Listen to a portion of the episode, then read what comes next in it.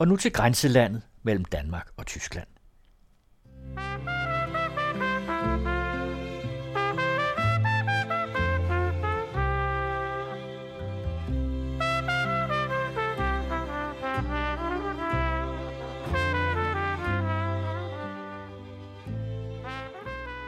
Velkommen til Grænselandet, og velkommen til det 9. program i serien Grænselandshistorier, der produceres med tilskud fra Grænseforeningen, og hvor jeg, Jørgen Johansen, besøger en række erindringssteder mellem Kongeåen og Ejderen sammen med Finn Slumstrup.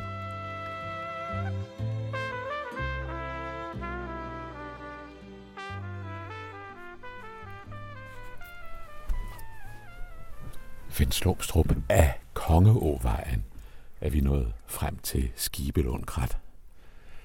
Ja, vi har nu øh, bevæget os nord for Kongeåen, men ikke ret meget. Vi kan jo stå og se ned i Kongeådalen lige her. Den løber lige dernede. Men vi er nord for Kongeåen, fordi jeg synes, at, at til vores grænselandshistorier, der hører også beretning med om det her mærkelige sted, Skibelundkrat. Det, det er på en eller anden måde en udlændighedshistorie, selvom det lyder meget mærkeligt. Men historien er jo den, at i 1844, nede i Røding, altså 13-15 km syd for, hvor vi er nu, der oprettes verdens første folkehøjskole.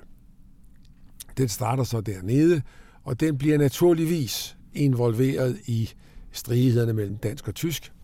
Øh, og i 1864, efter nederlaget, så bliver det meget svært, for ikke at sige umuligt, at lave en dansk højskole.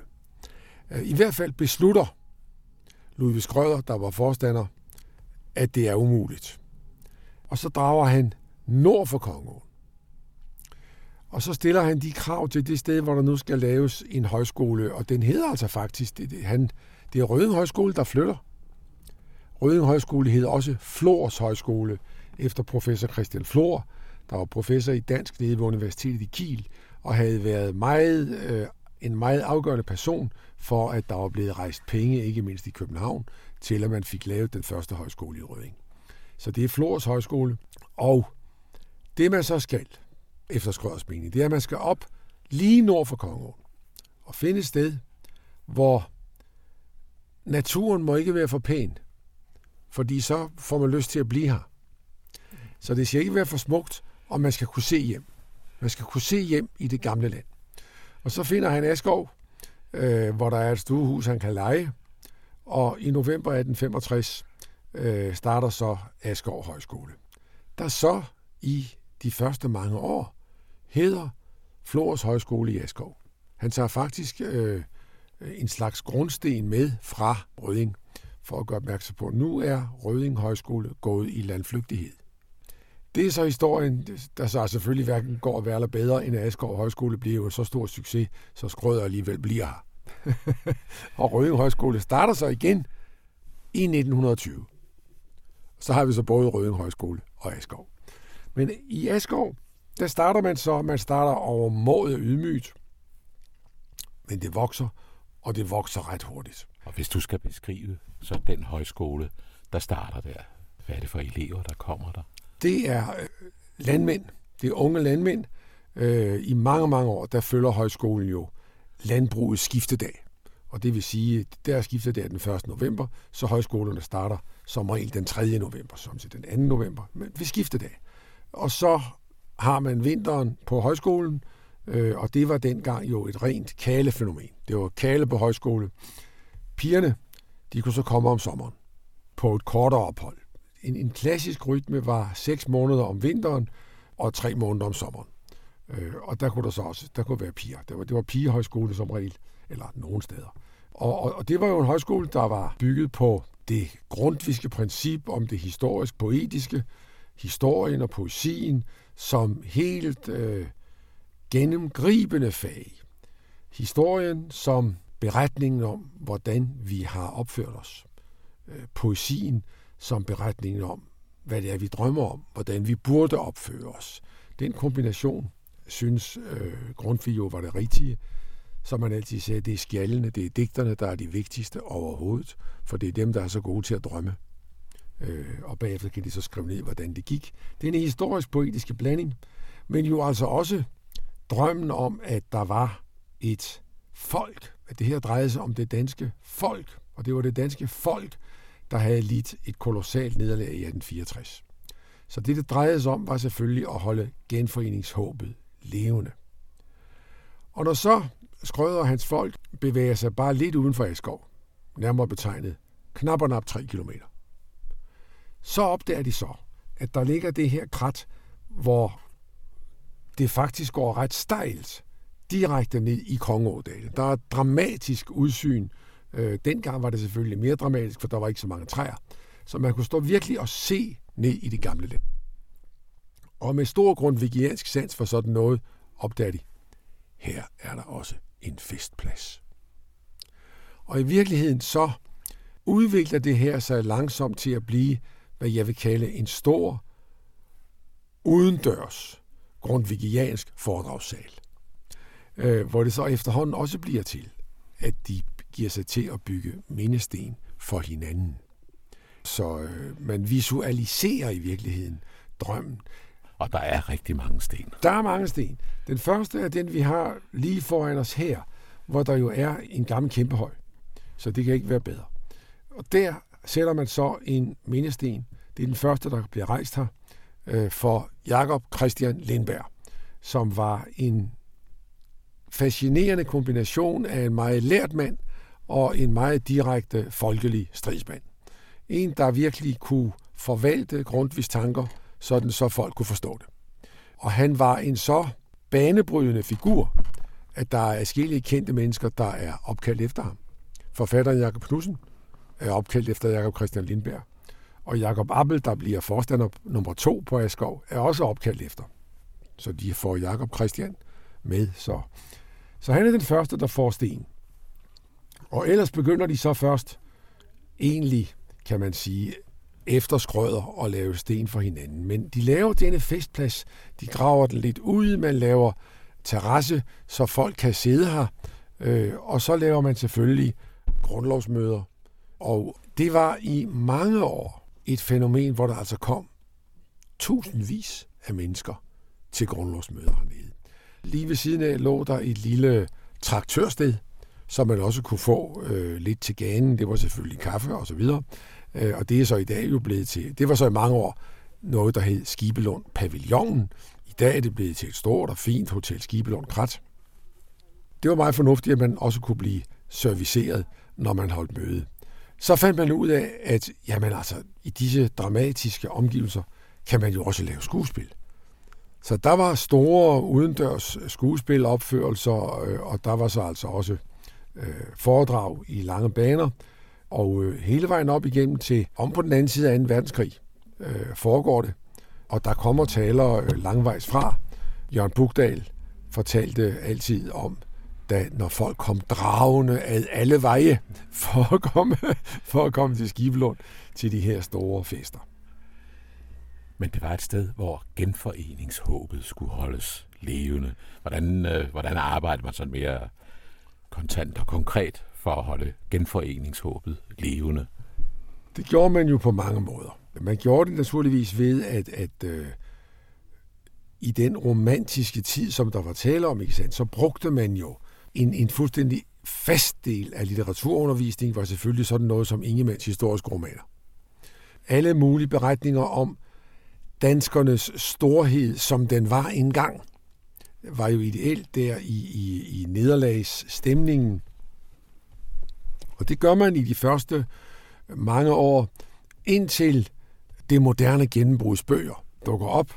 Det, det laver mange stridigheder på Asgaard Højskole, som jo var i bund og grund romantisk baseret.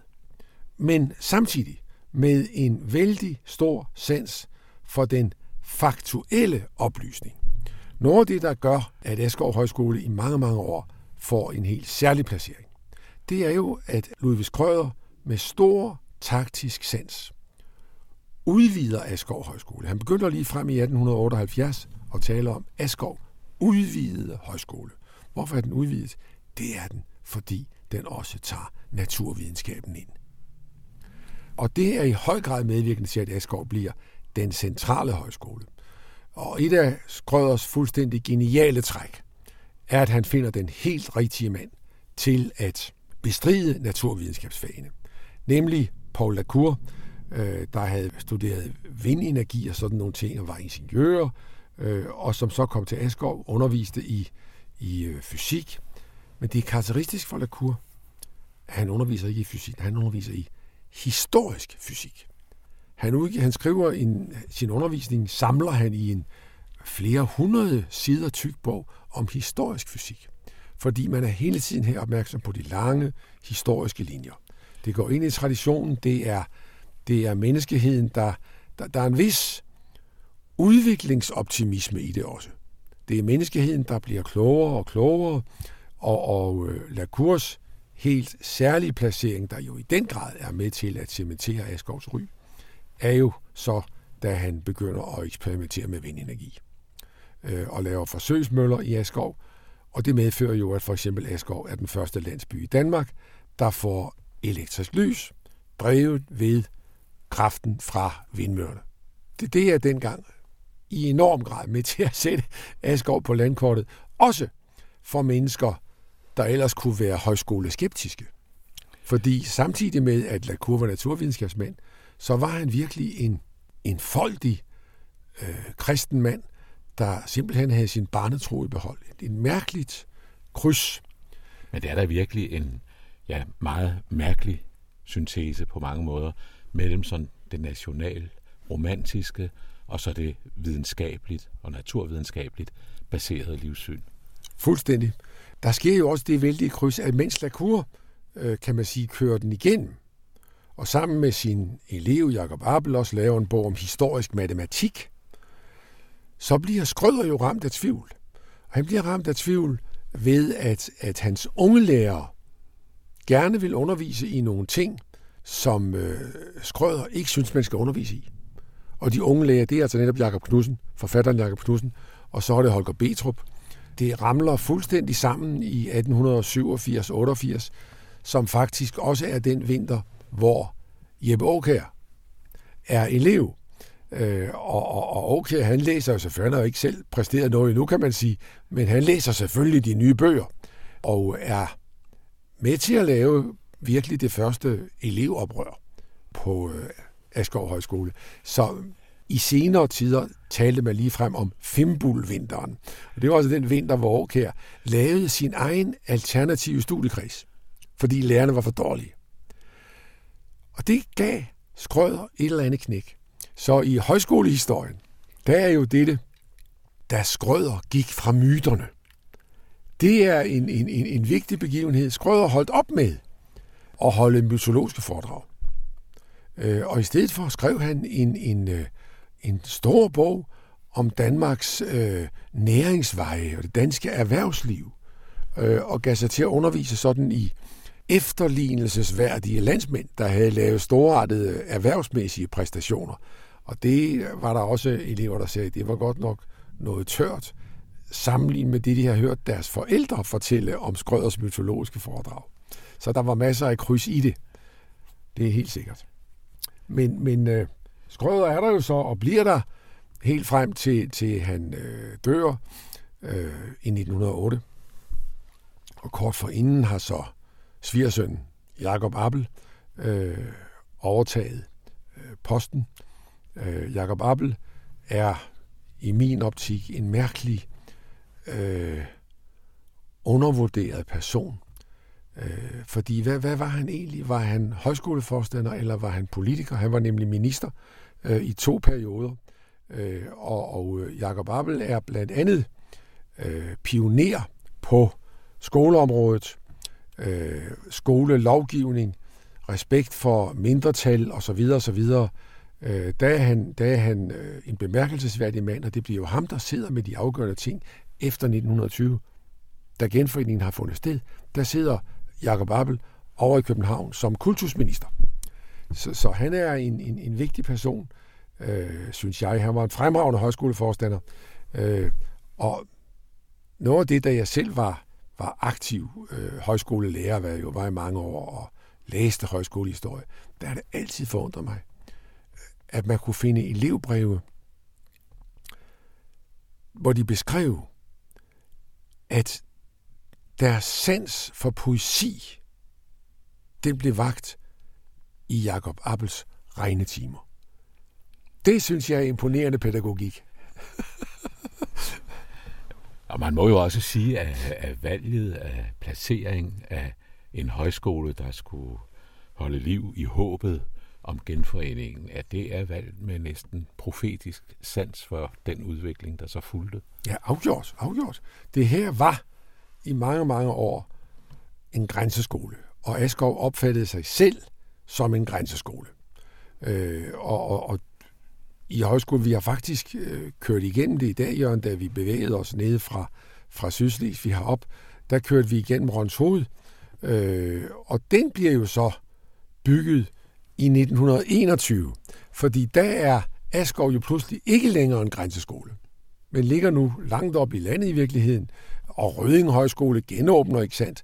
Så, så hvad er Askov så? Ja, det er så Danmarks største højskole, altså noget. Men grænserollen er væk. Og der er der så en, en, øh, en øh, præst øh, og højskolemand, der hedder Ove Møller, som siger, vi må have en ny grænseskole. Og så åbner han så Røns Hovedhøjskole i 1921. Øh, men, men i de mange år, altså fra 1865 til 1920, faktisk i hele udlændighedsperioden, kan man sige, der er det, der er det øh, Askov, der er grænseskolen. Der bliver bygget langs med Kongåen, bliver der bygget øh, flere ungdomsskoler, altså det vi i dag kalder for efterskoler, som så også har dette grænsepræg over sig, ikke sandt? Øh, det var vigtigt at være helt hernede og holde, og holde, den, holde den åndelige fakkel tændt, vil de nok sige, fordi de havde jo øh, ikke svært ved at, at gå over i et lidt øh, svulstigt sprog, efter vores tids målestok i hvert fald.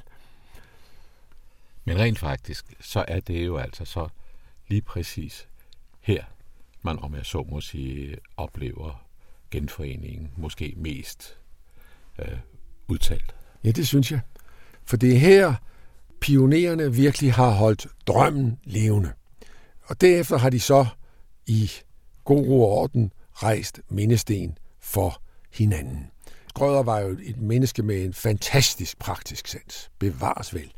Og det man opdager er jo også det, det kan jo ikke nytte noget, at den her vidunderlige festplads, vi har fundet, vi risikerer jo, at den bliver købt af nogen, og der så sker et eller andet. Så derfor laver man selvfølgelig en forening, der hedder Skibelundforeningen, der eksisterer den dag i dag, og som ejer det her. Øh, så man køber pladsen for at sikre, at der ikke kommer til at ske noget uheldigt med den.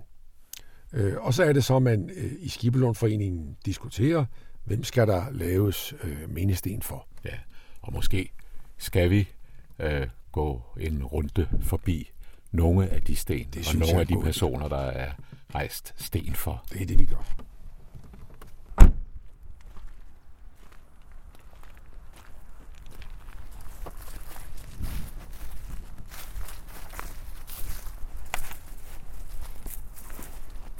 Ja, nu står vi jo så i virkeligheden omgivet af en rundkreds ja. af, af sten. Øh, og den her i midten, som er, næsten har sarkofagpræg, det er så Skrøder. Det er Skrøder, ja. Ludvig Skrøder og Charlotte, hans hustru, født Wagner, øh, har fået deres sten her. Og den har, som du fuldstændig rigtigt siger, nærmest sarkofagagtig. Det er Joachim Skovgaard, der har lavet den. Det er faktisk den sten, der er lavet kunstnerisk. For ellers er det jo i virkeligheden øh, sten, de har fundet i marken, de, som man så har hugget bogstaver ind i. Men, men Skrøders sten, den står, kan man sige, for en plads for sig selv. Ikke? Den står lidt tilbagetrukket og lidt højere end de andre sten. Det er, det er høvdingesten. Det er høvdingesten, fuldstændig. Og bag på den, der står jo Skrøders motto, som han havde direkte fra Grundtvig. Dag og død er kæmperim. Det samme står over øvelseshuset, gymnastiksalen i Vallekilde Højskole, hvor, hvor jeg også har været, har været forstander. Og de gamle var meget glade for dette Grundtvig-citat. Øh, Dag er dåret kæmperim. Det betyder jo, oplysning og handling er det vigtigste, man kan gøre. Der skal være den kombination mellem teori og praksis. Det var de utrolig bevidste om. Og så er det, så er det meget på sin plads, at lige ved siden af Skrøder og Charlotte Skrøder, der står så Paul Lacour. Fordi det var de to, der i høj grad var en stærk duo på det vidensmæssige område. Og det er typisk for Lacour, at han elskede sådan nogle, nogle skriftsteder, kan man sige. Og herover står der altså, som himlens lys gør lyst i vort øje, så tanken tændes af lys fra det høje. Ikke sandt? Oppe på forsøgsmøllen, hvor han arbejdede en stor del af sit liv, der har han hugget ind i en gammel møllesten, der stadigvæk ligger. Fuldendt dagsværk, skønnest kirke. Lacour elsker sådan nogle ting. Men, men der, der er mere end som så i det, for det er altså den ene. På det vidensmæssige, ikke sandt? Skrøder og Lacour. Det må jo så også næsten være et valgfartssted for Vestas ansatte. Det burde det være, hvis de kendte deres historie. Men hvis vi tager den anden kombination, så står Skrøder faktisk også og peger hen på Heinrichs Nuthorn. Og Nuthorn var jo musiklærer. Så der har du så den folkelige sang, som jo hele tiden var, var fantastisk vigtig. Og Nuthorn fulgte med Skrøder fra Røding, blev der hele sit liv her i Askov, og var en pioner inden for den folkelige sang. Og på hans sten, der står selvfølgelig et direkte grundvisitat, kun ord, som går i savn og sang, fra mund til mund i folkevang, opholder folkelivet. Fordi det skal synges, og det skal fortælles. Det er det med mundtligheden, som jo var så vigtig for de gamle grundvigianere. Og så øh, bygger den altså op der, derefter. Så kommer der en mand, som vi så forleden dag, da vi, da vi sad nede på Flensborg Hus, Kloppenborg fra, fra København. Hans Peter Kloppenborg. En af de virkelig stærke sønderjyder. Øh, man fortæller om, da, da Kloppenborg døde, der var der ikke nogen diskussion om, han skulle i himlen. Selvfølgelig skulle han i himlen. Han behøvede ikke engang præsentere sig. Så Sankt Peter førte ham ind og sagde til vor herre, her kommer Kloppenborg. Og så så vor herre ned på Jesus og sagde, kan der hum der knægt, så Kloppenborg kan komme til at sidde ned. det er en sønderjysk selvbevidst historie, må man sige. Og så kommer så ved siden af Jakob Abel. Øh, og så da Jakob Abels hustru, Ingeborg, som altså var datter af Louis Skrøder og Charlotte Skrøder. Da hun dør i 1948, så er der diskussion om, skal hun have sin egen sten? Fordi hun er jo virkelig også ført traditionen videre. Nej, for der skal ikke være flere sten. Så det ender med, at man så hugger Ingeborg Appels navn ind, også på Jakob Appelsten. Fordi nu lukker vi. Men det gør man så ikke alligevel. For i 1996, da forfatteren Jørgen Bugdal ville være fyldt 100, der finder man ud af, at altså, der mangler noget. Hvis der er nogen, der i 10 år efter 10 år har kæmpet for egentlig at holde den her tradition levende, så er det Jørgen Bugdal. Så han bør så også have sin sten. Så det fik han så, den står derovre, den fik han i 1996. Og derefter var der så lukket. Men, men det er værd at gøre opmærksom på, at hvis man så fra cirklen tager en tur lidt østpå, ned i krattet, der møder man to øh, store sten, der virkelig er værd at se. Den ene, det er Nils Hansen Jacobsen, altså den, jeg var lige ved at sige lokale, fordi han er fra Vejen og Vejens Æresborg, Nils Hansen Jacobsens store monument om modersmålet med Margrethe den Første, og på den ene side af hende Edvard Lemke, komponisten og sangskriveren, på den anden side historikeren A.D. Jørgensen. Og der er der simpelthen ryddet, øh, så man kan se, uden der er træer, der spærrer direkte ned i Kongeårdalen. Lidt længere henne står utvivlsomt det kunstnerisk stærkeste, vi har. Magnusstenen, som er hugget af Nils Skovgård. Et meget, meget smuk mindesten. Der altså også går langt tilbage og minder om, om, om strid og så videre og så videre. Og for få år siden, to år siden må det være nu, der kommer der faktisk ny kunstnerisk udsmykning. Vejen Kunstmuseum, Nils Hansen Jacobsens museum, har en meget dynamisk og dygtig leder, der hedder Theresa Nielsen, øh, der også er interesseret i, at Skibelund Krat skal ikke bare være et sted, som sådan nogle halvgamle grundvigianer, eller helt gamle grundvigianer, som mig kender, og som historisk interesserede mennesker, og så selvfølgelig lokalbefolkningen. Nej, man bør komme rejsende hertil. Så hun gør billedkunstneren, øh, skulptøren Sofie Kalkav, interesseret i det her. Og, og, og nu ligger der dernede to store skiver, lenticula, kalder Sofie Kalkav det, fordi meningen er, at man kan se på dem, men man kan også lægge sig på dem og se op i træerne og, og lade det her sted, det er det her mærkelige, sovende og alligevel forunderlige og levende sted, trænge ind under huden. Så pludselig er der altså kommet, og det er flot set af Theresa Nielsen, pludselig er der altså kommet en, en nulevende kunstners arbejder ind i Skibelund Krat. Som et forsøg på at være med til at holde den her gamle grundvigianske foredragssal levende. Ikke som et sted, hvor der stadigvæk holdes taler, men som et sted, der taler i sig selv. Hvis vi så skal forestille os genforeningen og forestille os festpladsen her ved den lejlighed, hvordan har det formet sig? Altså, hvordan, da nu øh, afstemningsresultatet blev kendt, og man ja. vidste, at dette stykke Danmark, det var så der sker, tilbage. Der sker jo, der sker jo en, en, kan man sige, en, en festmæssig kulmination, samtidig med, at stedet mister sin betydning. Fordi nu er drømmene gået i opfyldelse. Og man må jo sige, at det, der så sker efter 1920, det er jo, det er jo efterklange. Det får så naturligvis, og det er så Askov i 30'erne og 40'erne, det er J.H. Arnfreds Askov med, med, med Jørgen Bugdal, ikke som lærer, men som en, en, en engageret forfatter, der bor i byen, ikke sandt? Øh, der kommer den jo ind igen, fordi hvad er det, der sker nede sydpå? Så, så i mellemkrigstiden, hvor vi trækker op imod øh, nazismen, der får Skibelund sådan en, en svag genoplevelse som en virkelig øh, folkelig talerstol, hvor, hvor, hvor, der, hvor der siges øh, gode ting. Og så efter 2. verdenskrig, der, der går det ned ad bakke. Og så bliver det jo øh, simpelthen til det, som Inge Adriansen fra, fra, fra Sønderborg Slot, øh, inspektør dernede, har skrevet en fremragende bog om danske erindringssteder. Og, og det her er et stort og smukt erindringssted, og det er i vores serie om grænselandshistorier, der hører det med. Helt oplagt.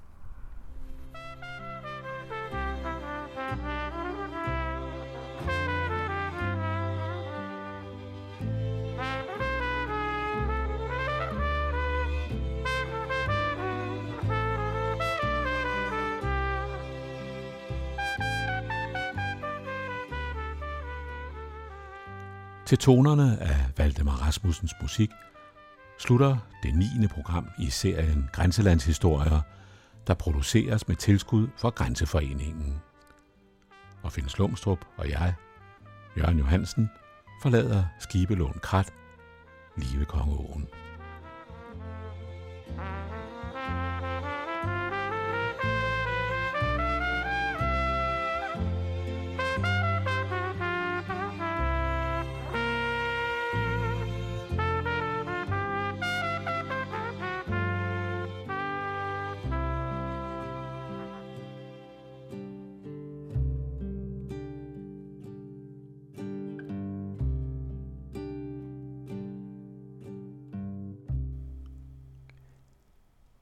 Grænselandshistorierne fortsætter i næste uge ved Dybøl Mølle.